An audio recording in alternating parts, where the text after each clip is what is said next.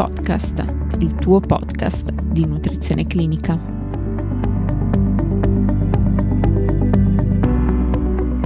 Benvenuti a tutti. Oggi, grazie al contributo della dottoressa Mattalia Sara, dietista e nutrizionista, che attualmente opera presso l'ASL della provincia di Cuneo, parleremo di educazione alimentare nel rispetto della sostenibilità ambientale. Lascio quindi la parola alla collega. L'educazione alimentare è un'azione prerogativa dei professionisti della nutrizione. È uno strumento utile sia nella prevenzione primaria che secondaria. Può essere rivolta anche a gruppi di pazienti o di popolazione, permettendo così di ridurre i tempi e i costi dell'intervento, ma senza comprometterne l'efficacia. Efficacia che è dimostrata in letteratura, specialmente quando si riescono a effettuare più interventi, che hanno un'azione di rinforzo del messaggio e aiutano a creare un legame di fiducia tra il clinico e l'utente.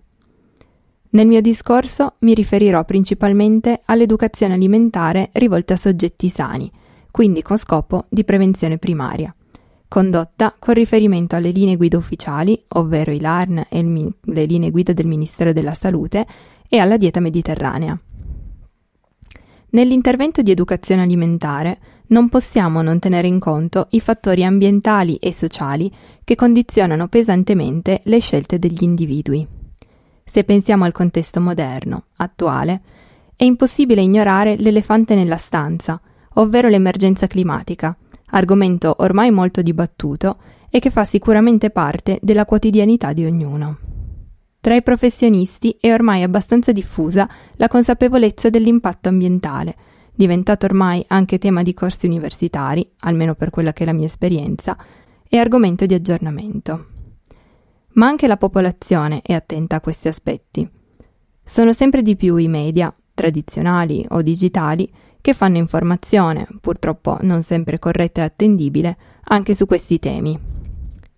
Il rapporto COP 2022 che analizza i comportamenti dei consumatori, evidenzia proprio come l'attenzione alla sostenibilità degli alimenti sia uno dei principali trend alimentari e di consumo, confermando ancora una volta l'importanza di fare educazione alimentare su questi temi, per aumentare la consapevolezza nei consumatori e dare loro gli strumenti per non farsi ingannare dal marketing. La buona notizia è che parlare di sostenibilità facendo educazione alimentare è molto semplice.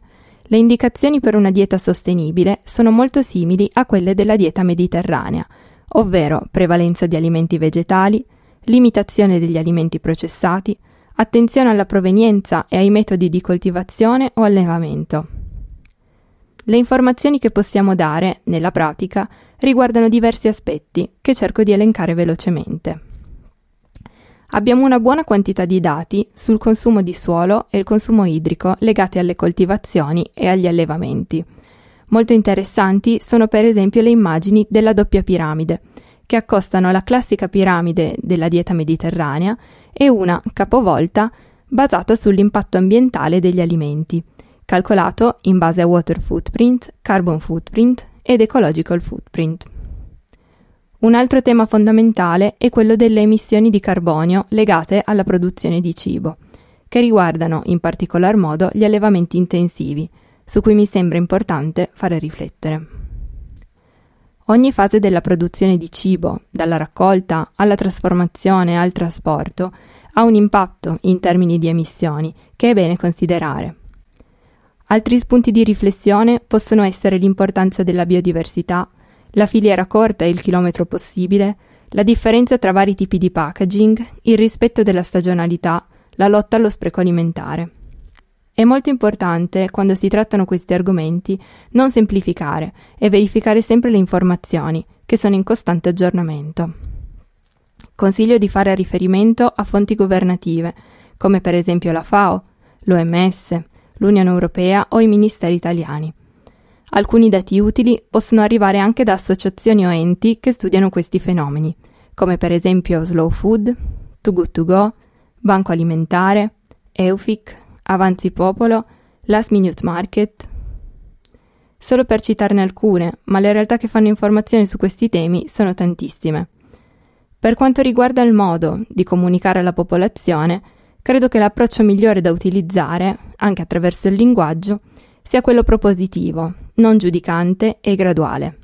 Cerco di concretizzare, dando qualche, qualche spunto pratico. In primis, come in ogni intervento di educazione alimentare, è bene usare un approccio positivo piuttosto che negativo, ovvero è più efficace dire dovremmo aumentare il consumo di alimenti vegetali invece di dire dovremmo ridurre il consumo di derivati animali. Questo perché dare l'impressione di aggiungere qualcosa è molto più accettabile che togliere qualcosa. Sottolineo anche l'utilizzo del noi per creare coinvolgimento e fiducia in chi ci ascolta. Un altro accorgimento è quello di rendere il più concreto possibile quello che vogliamo comunicare. Quindi, per esempio, invece di dire per produrre 100 g di formaggio servono 630 litri d'acqua, potremmo dire per produrre 100 g di formaggio, ovvero una mozzarella piccola, serve tanta acqua quanta ne serve per fare una doccia di 70 minuti. In questo modo aiutiamo a visualizzare quelli che se no rischiano di rima- rimanere numeri sterili, ma che invece hanno il potere di evocare un'immagine forte ed efficace. Sempre parlando di praticità, possiamo dare indicazioni concrete su come effettuare sostituzioni nella dieta.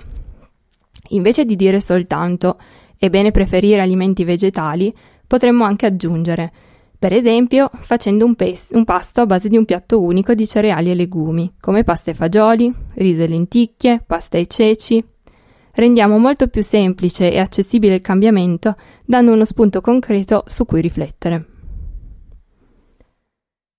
Siccome il cambiamento genera sempre un po' di disagio, è importante precisare che bastano piccoli gesti e non si pretende la perfezione o un'estremizzazione di questi concetti.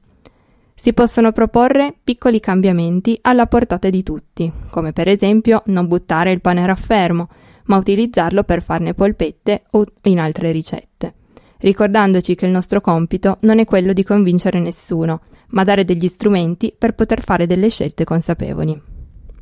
Per oggi è tutto, vi do appuntamento alla prossima puntata. Ricordo che nelle note della puntata sono disponibili le fonti citate e un'infografica riassuntiva.